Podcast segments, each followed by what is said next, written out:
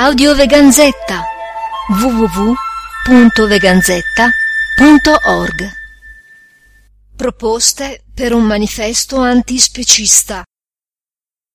Altre definizioni utili. Antropocentrismo.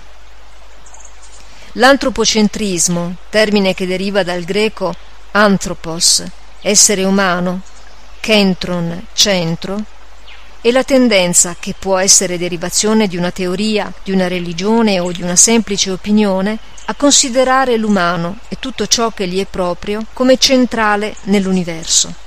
Una centralità che può essere intesa secondo diversi accenti e sfumature, dalla semplice superiorità rispetto al resto del mondo animale alla preminenza ontologica su tutta la realtà.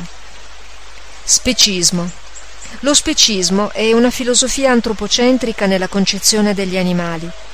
Il termine fu usato per la prima volta dallo psicologo inglese Richard Ryder nel 1970 per riferirsi alla convinzione che gli umani godano di uno status morale superiore e quindi di maggiori diritti rispetto agli altri animali.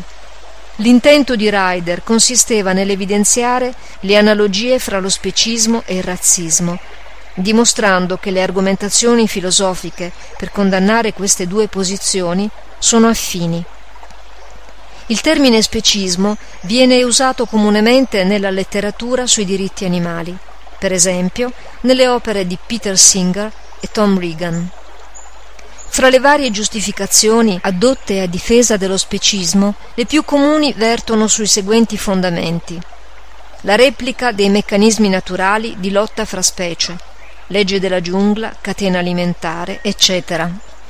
La concezione di diritto attribuibile soltanto a un umano raziocinante, la non consapevolezza di tutti gli animali della propria esistenza.